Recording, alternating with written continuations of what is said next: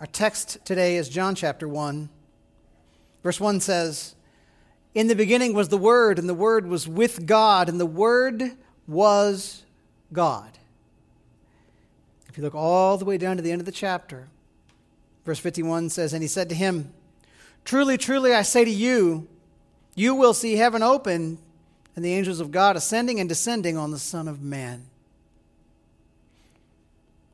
Heavenly Father, as we study today, may we know Jesus.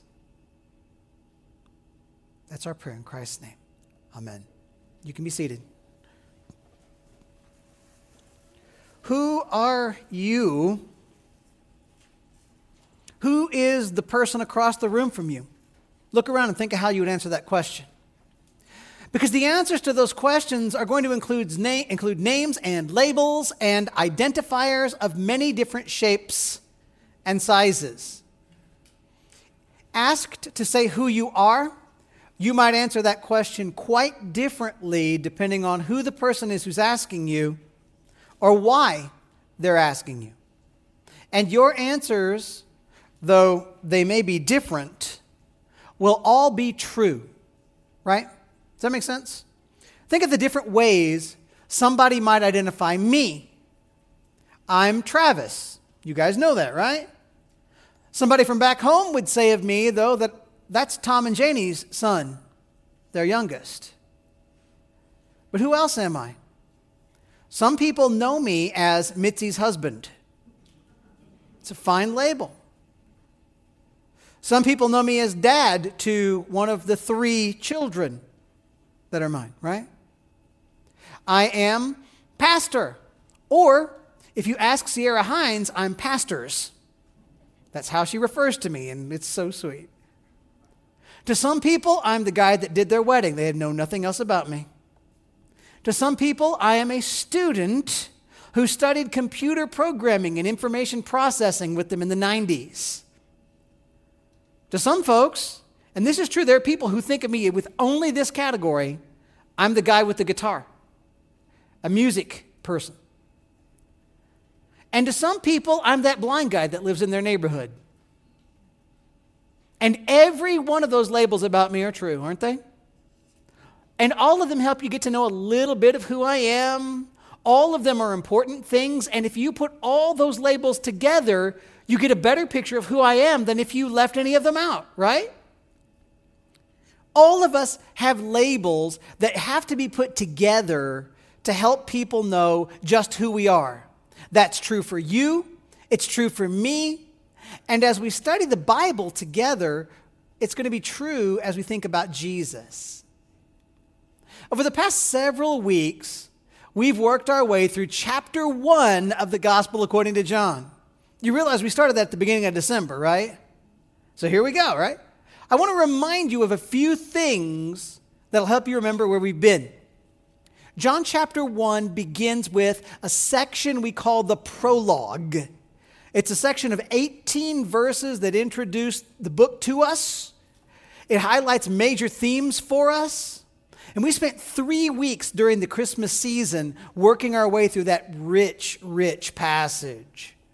The prologue talks about Jesus as God who took on flesh.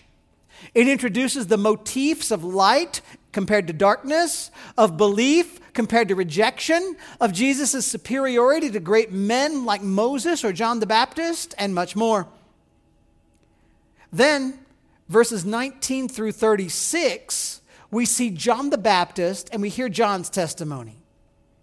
The Baptist points away from himself and he points people to Jesus. John came to call the nation of Israel to prepare to meet the one God had promised, to be ready for the arrival of God in the flesh. John tells people how he met Jesus, baptized him, and experienced the miracle of the Lord, identifying Jesus as God's own son. John pointed his disciples to Jesus. John sent his disciples to go follow Jesus. And if you look at 35 all the way down to 51, you see a quick succession of scenes. Andrew and John, the gospel writer, go follow Jesus. Andrew gathers Simon Peter in and brings him to Jesus. Jesus calls on Philip to follow him. Philip brings his brother Nathanael. And chapter 1 closes with Jesus having now five disciples, five followers. Now, before we go on to chapter 2, I want to have us spend a couple of messages taking a last look at chapter 1.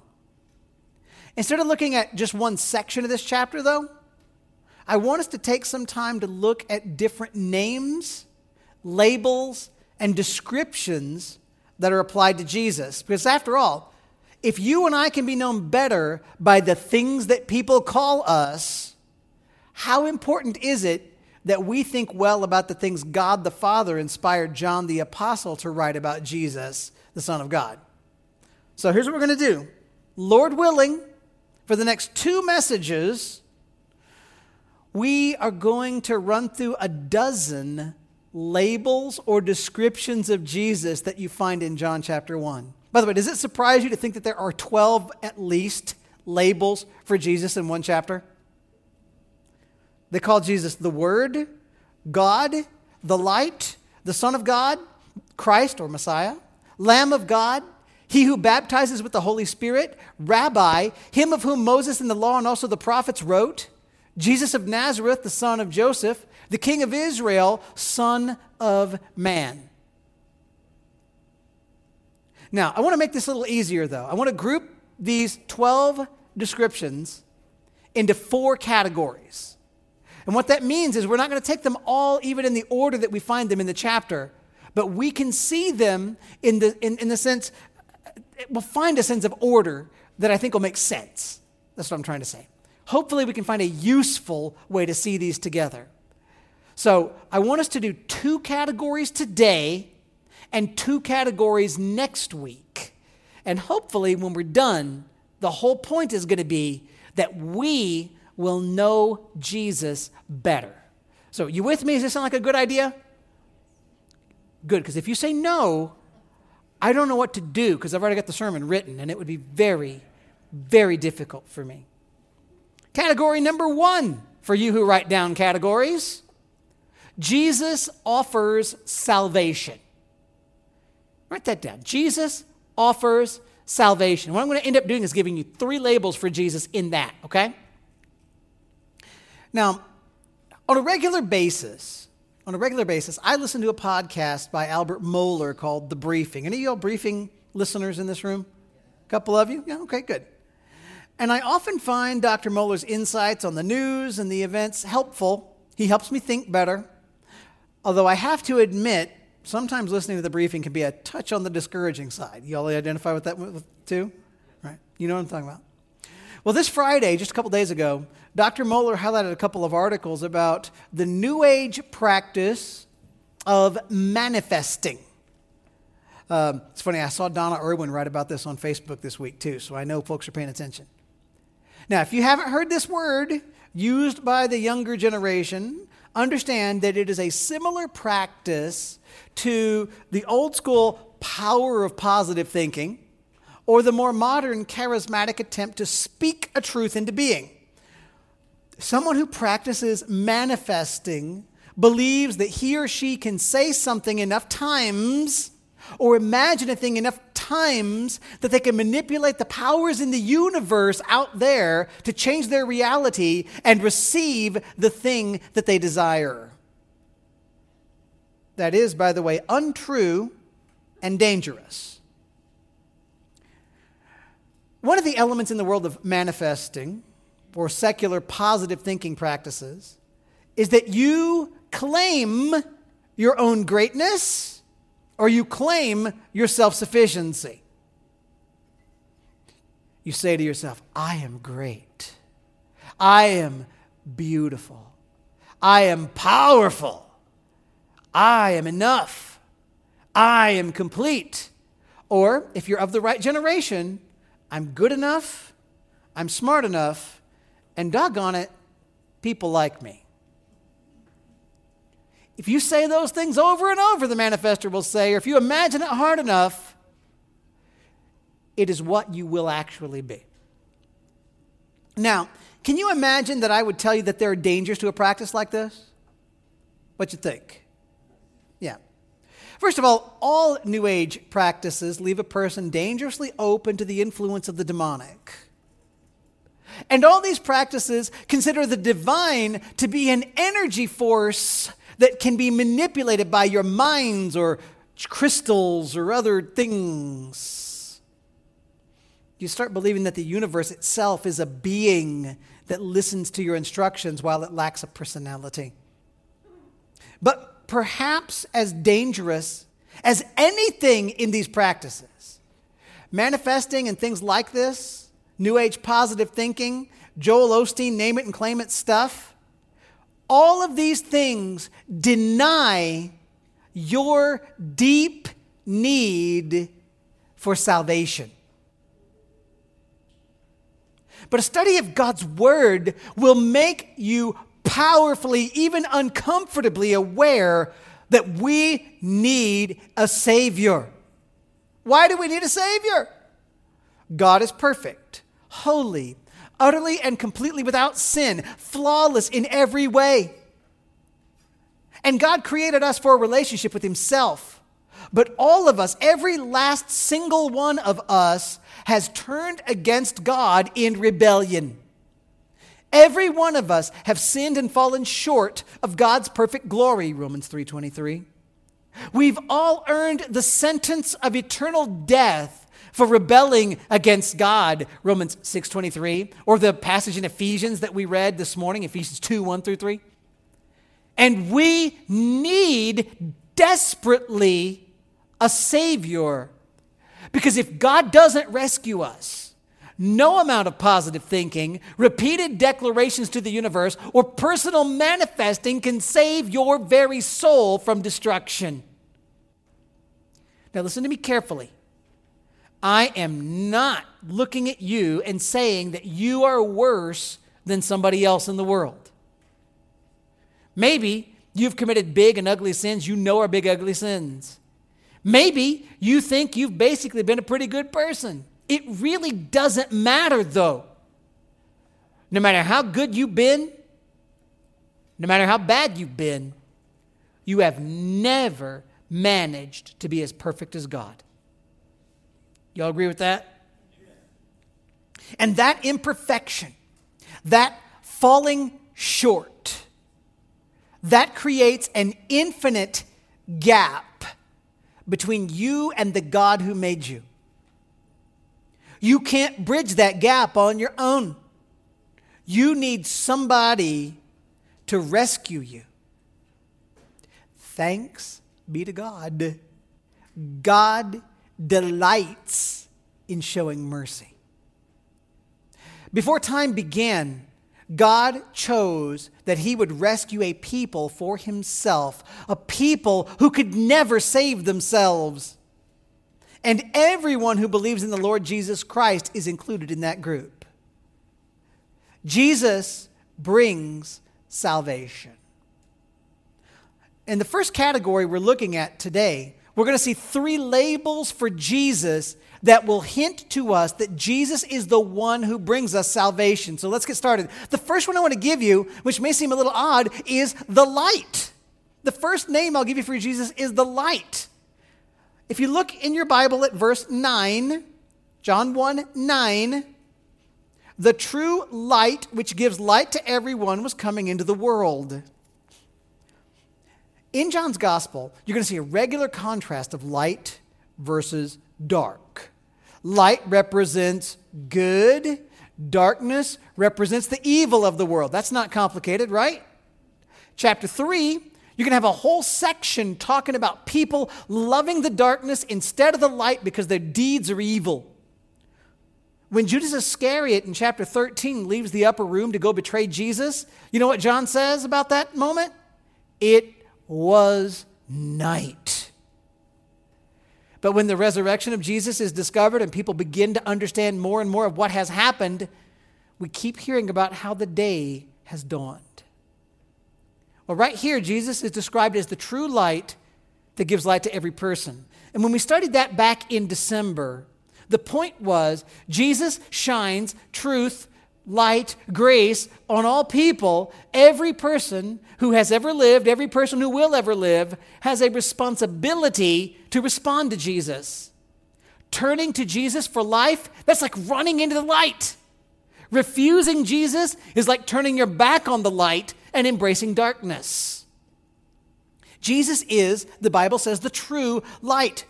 I'm not being new age or mystical here. This is just one simple metaphor that makes sense. It's easy to understand. God puts in front of you an opportunity to either be in the light and out of the darkness, or to go into the darkness and stay out of the light. This is God letting you know Jesus brings salvation. You can be saved in Jesus. Second one I'll give you, second label under this category is the Lamb. Look down on your Bible, down at your Bible now at verse 29. The next day he saw Jesus coming toward him and said, Behold, the Lamb of God who takes away the sin of the world. Verse 36 also, we see John the Baptist repeat that name for Jesus. Now, we spent a good amount of time in our message on January 3rd talking about what it means that Jesus is the Lamb of God. But I want to point us back to that truth really quickly in the category that, of that Jesus brings salvation. In the Old Testament, lambs were sacrificed as substitutes. See, all sin before God merits, earns death. God, in God's kindness, told the people in the Old Testament that they could come to Him and slaughter clean animals like lambs, sometimes oxen or birds, as sacrifices. And the idea in the sacrifice is that though the person who sinned deserves to die, God will allow his wrath to be placated, his anger to be propitiated by counting the animal as bearing the sin of the sinner. Doesn't take much thought, though, if you really think it through, to see that there's no little lamb on the earth that has the same value as a human being, right? Unless you involve to some particular left wing groups involving animal rights, you do not think a critter has the same right as a person. With me? No animal can honestly pay the infinite penalty that we deserve for sinning against an infinitely holy God. In point of fact, the lambs in the Old Testament, you know what they were like? They were like placeholders, if you can think that through.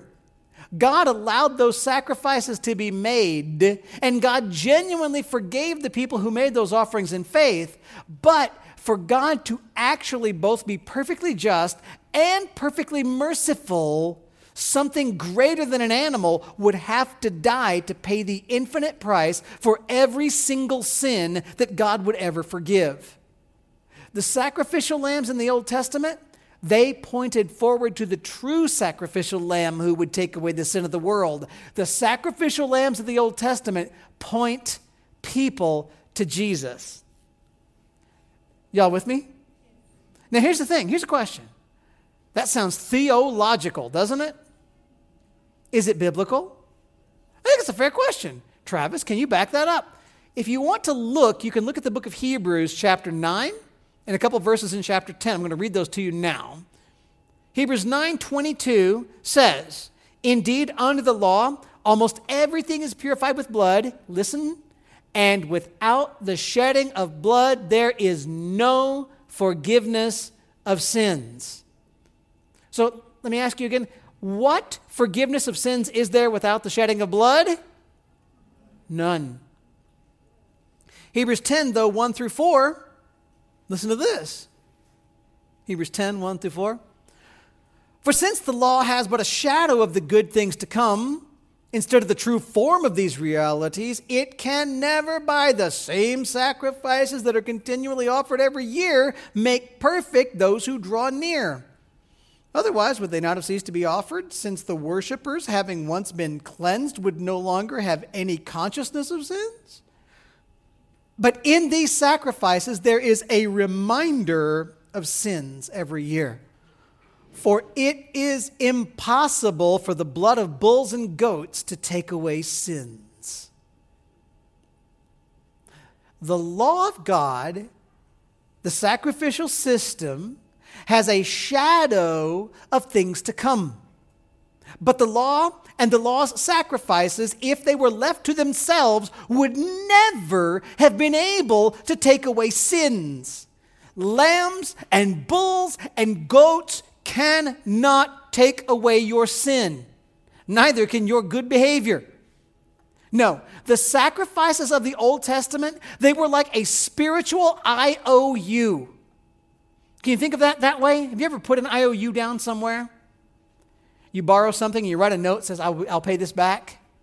It's as if when they, when they sacrificed a lamb, someone was able to put down before God, I owe you an infinitely worthy sacrifice. It's on its way. That's what the lambs were in the Old Testament. Spiritual IOUs reminding God the Father of the sacrifice to come that would truly cover every single sin that God would ever forgive. Romans chapter 3 gives us the same idea. I want you to hear this. This is important in understanding the rationale, the reasoning, and the way of God. Romans 3:23 says, "For all have sinned and fall short of the glory of God, and verse 24, are justified freely by his grace as a gift through the redemption that is in Christ Jesus." This is good news, right? Now listen to the whys here. Christ Jesus, whom God put forward as a propitiation by his blood to be received by faith. This was why? To show God's righteousness, because in his divine forbearance, he had passed over former sins. It was to show his righteousness at the present time so that he might be just and the justifier of the one who has faith in Jesus. What did Paul tell us? Sin merits death, and he tells us we are justified before God not by our actions, but as a gift through faith, and it all has to do with the sacrifice of Jesus. Jesus died like a lamb as a propitiation to take the anger of God for our sins away. He died to pay our penalty. He died and was actually able to pay the infinite price for every single sin God will ever forgive. Jesus' death proves that God is just, both perfectly punishing all sin and graciously showing mercy. Jesus died as the Lamb of God who takes away the sin of the world. Now remember, the category of thinking is that Jesus offers salvation. As the light of the world, Jesus shines on everybody and he calls all people everywhere to turn to him for rescue. And as the Lamb of God, Jesus died to take upon himself the proper penalty for all the sins God would ever forgive. Let me give you one more label in this category, okay? The third name or label in the category Jesus offers salvation. He's called He who baptizes with the Holy Spirit. Look at verse 33 of John 1. John the Baptist says, I myself did not know him, but he who sent me to baptize with water said to me, He on whom you see the Spirit descend and remain, this is he who baptizes with the Holy Spirit. So, verse 33, that's part of John the Baptist pointing people to Jesus. The Baptist was telling people that God had called him to baptize, right? God also told John that one of the men he would baptize would have something spectacular happen, and it would single that one out among all the others. The Holy Spirit of God was going to come down out of heaven in a visible form and rest on and remain on this man. And that's exactly what happened when John baptized Jesus. And it identifies Jesus as the one who would baptize not with water as John did, but with the Holy Spirit. Now remember, John's baptism, unlike what you and I practice today, it was about symbolically cleansing people to prepare them to meet God. Jesus would do more. Instead of symbolically making people clean, Jesus would truly clean people and make them able to stand in the presence of God because he would baptize people, he would cleanse people with the Spirit of Almighty God. Understand, for you and me to be saved, we need more than forgiveness. Did you know that? That you need more than forgiveness? After all, even if you're forgiven, does that make you somehow all of a sudden holy enough to approach God just because God is not punishing you for things you've done? Are you as holy as God on your own right now? See, Jesus, though, is not just the Lamb. Jesus is the one who baptizes us with the Holy Spirit. Jesus does not only take away your sin, Jesus grants to you a righteousness that you could never live on your own. Jesus makes us truly clean, not because we've ever lived clean, but because of his life and because of his giving to us the gift of the Holy Spirit of God.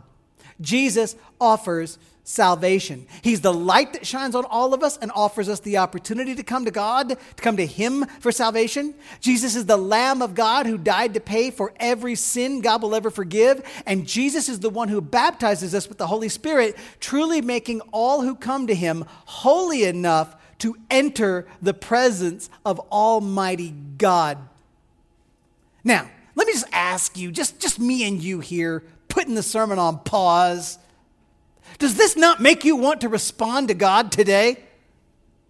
If you've never come to Jesus for salvation, don't turn your back on the light. That leads to death. Run to Jesus in your heart. Run to Jesus and believe in Jesus and ask Jesus to forgive you for your sin and ask Him to change your life and ask Him to fill you with God's Spirit and receive the salvation Jesus offers. I urge you, I invite you, and by the authority of God, I would command you repent, believe in Jesus, and be saved. Christians, would you agree that's a good call for anybody who doesn't know Jesus yet? All right. Now, but Christians, does this text not make you, those three labels, don't they make you want to respond to Jesus with gratitude? Our Savior is wonderful. Praise Him and love Him. Even today, yield more and more of your life and yourself to Him.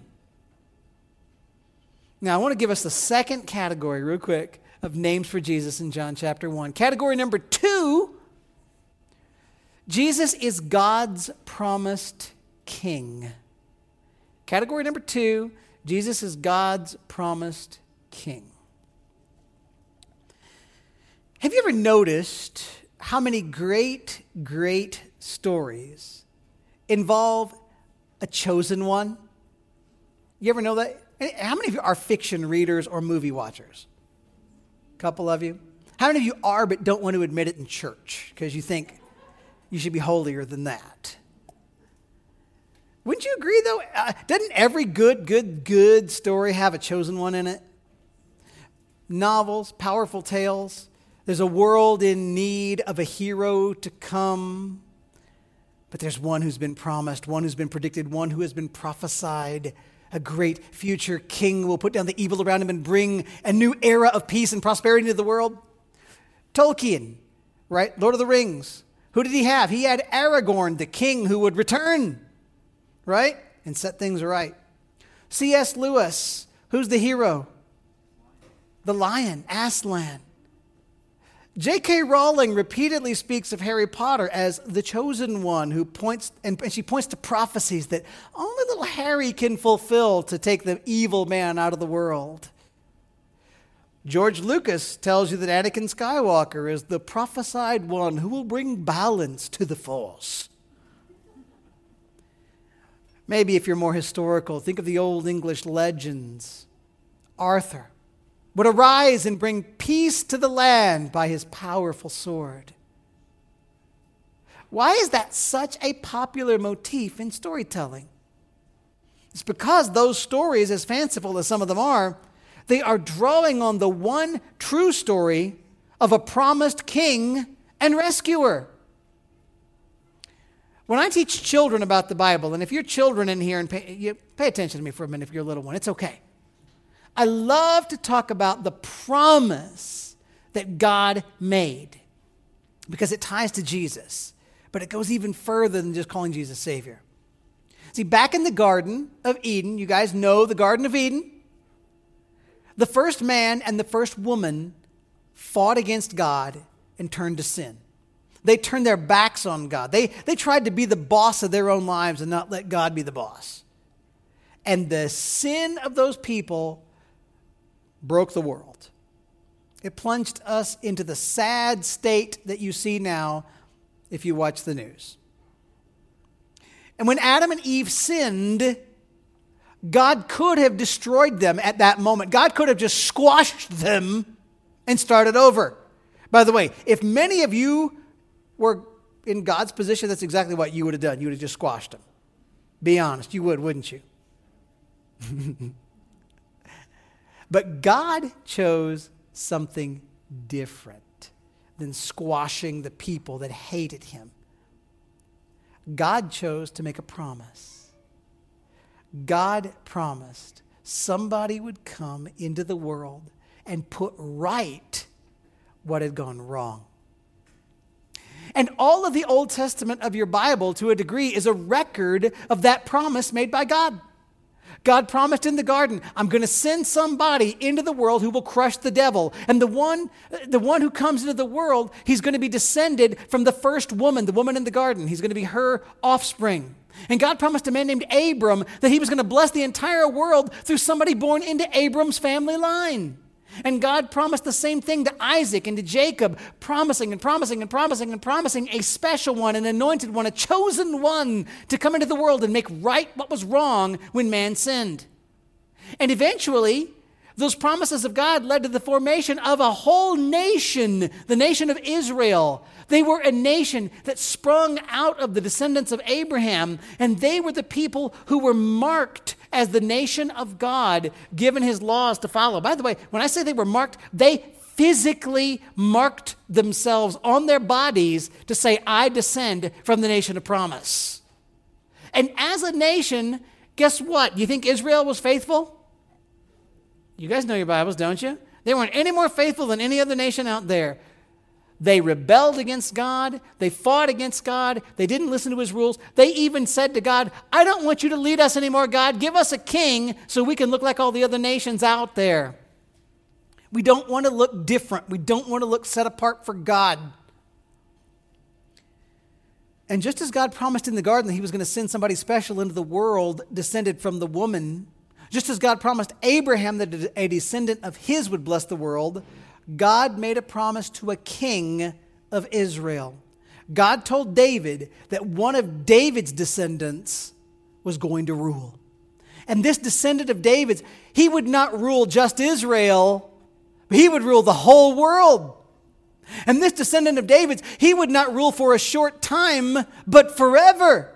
And this descendant of David's, he would be a promised king, an anointed one. He would be the chosen one. Isaiah 9, 6 and 7 say, For to us a child is born, to us a son is given, and the government shall be upon his shoulder, and his name shall be called Wonderful Counselor, Mighty God, Everlasting Father, Prince of Peace. Of the increase of his government and of peace, there will be no end on the throne of David and over his kingdom to establish and to uphold it with justice and with righteousness from this time forth and forevermore the zeal of the Lord of hosts will do this. Who is that promised one from God? You know, don't you? It's Jesus. And repeatedly in John chapter 1, we're going to see that the one who wrote the gospel according to John and the disciples around Jesus, they know Jesus is that promised one from God. What do they say about Jesus? One, Let's use the word Christ or Messiah. That's one category Christ or Messiah. If you look at verse 17 in John 1, for the law was given through Moses, grace and truth came through whom? Somebody's looking. Who? Grace and truth came through. Are you, did you miss the verse? Thank you, Anthony. Give Anthony another star. Grace and truth came through Jesus Christ, John 1:17. Look at down at verse 41. I'll show you one more verse.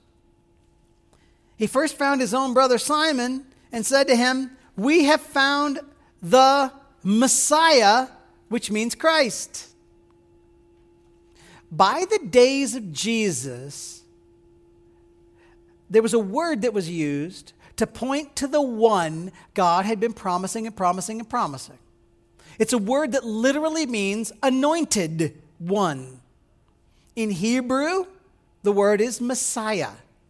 In Greek, the word is Christ. Now, funny thing about that word, throughout the Old Testament, the word for anointed one is applied in various ways. In general, what does the word mean? It means a person installed in an office and accredited by God to fulfill the role designated. And so, in that t- concept, it was applied sometimes to Israel as a nation, God's anointed people. Sometimes it was applied to prophets or priests who were anointed. It was applied once to a foreign king used by God. It's applied to the, anyone who served as king of Israel. But those all point to the one true anointed one, the Christ, the Messiah who would come. Verse 17 of John 1, when John calls Jesus Jesus Christ, I want you to grasp, John is applying the title of anointed one or chosen one to the person Jesus.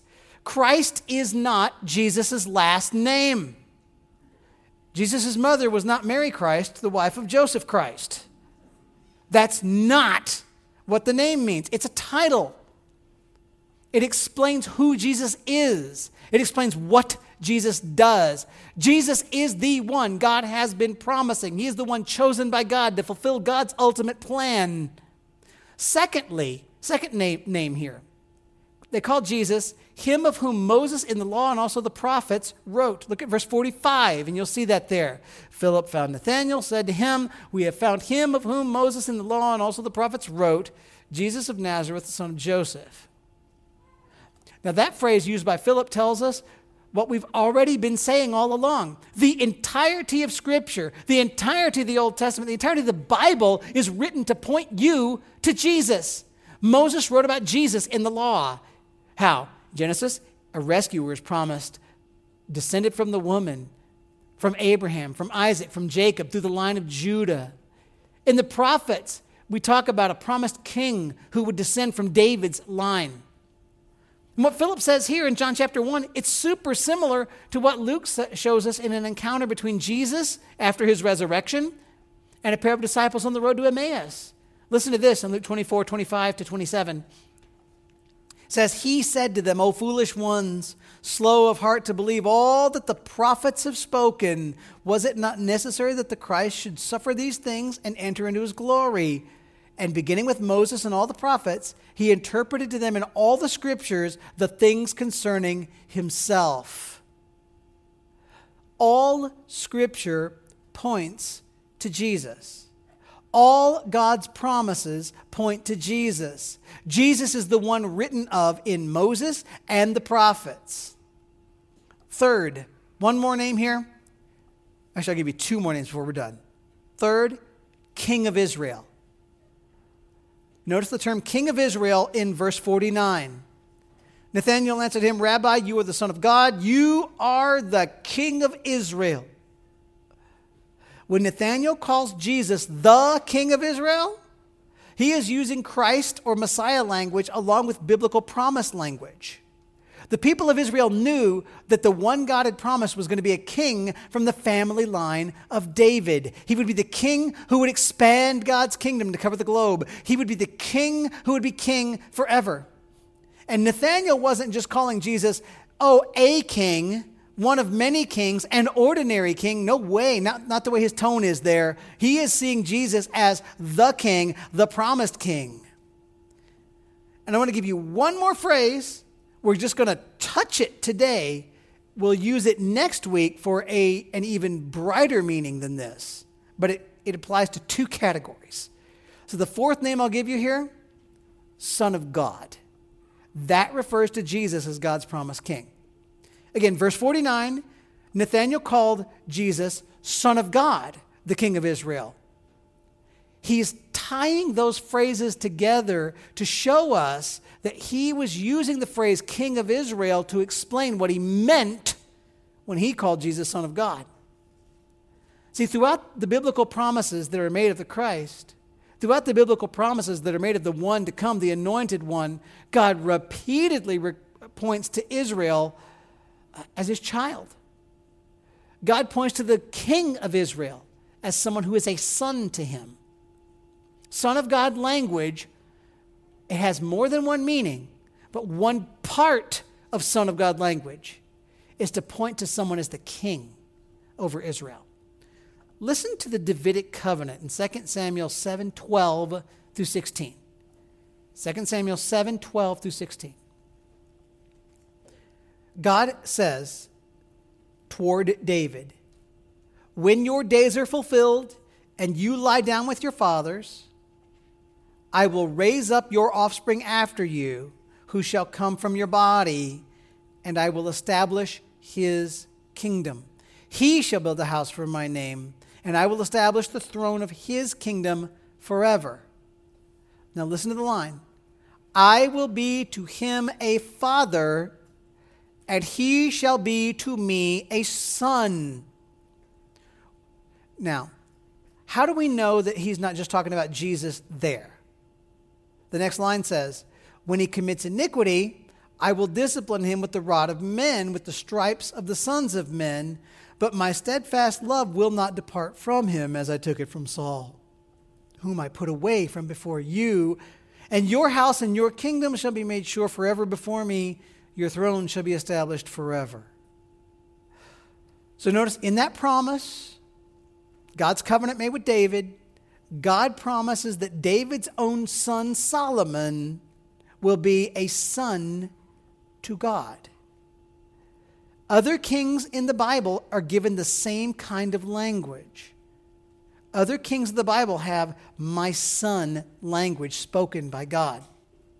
But the Messiah, the Christ, he is the ultimate and true son of God.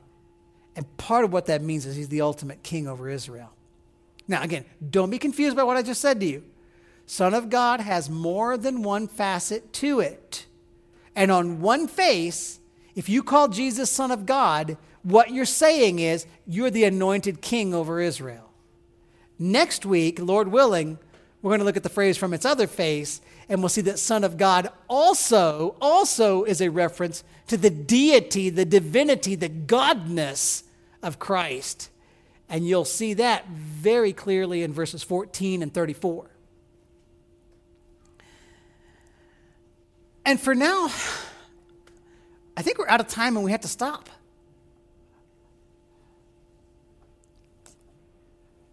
Today, we've seen Jesus called what? The light, the Lamb of God, and he who baptizes with the Holy Spirit. And those three things all point you to the fact that Jesus offers salvation, a salvation that only Jesus could give you. And we've seen Jesus called Christ or Messiah, him of whom Moses and the law and also the prophets wrote, and King of Israel, and Son of God. And those tell you that Jesus is the focus of Scripture and the promised King from God. If Jesus offers salvation, and he does, you should be careful to run to Jesus to receive that salvation. If Jesus is the focus of Holy Scripture, you should study it and learn it and submit to it that you might know Jesus better and honor him more. If Jesus is the promised king, you should surrender more and more and more of your life to living under his rule, under his authority, having Jesus, God's Son, as your Lord. Let's pray together, friends. Lord God, we bow before you and we thank you for who Jesus is. He is Lord, He is Son of God, He is so many things. Lord, we thank you that Jesus is indeed the one who offers us and brings us salvation that we could never have. on our own. And I pray for everyone who hears this message here in the room, out on YouTube, on the podcast. I pray that every last one of these folks will come to Jesus to find salvation. And if there's anyone who hears this who's wrestling with, Am I a Christian? I don't know. I plead with you, God, to make them lay down their lives, let go of self, and run to Jesus for mercy.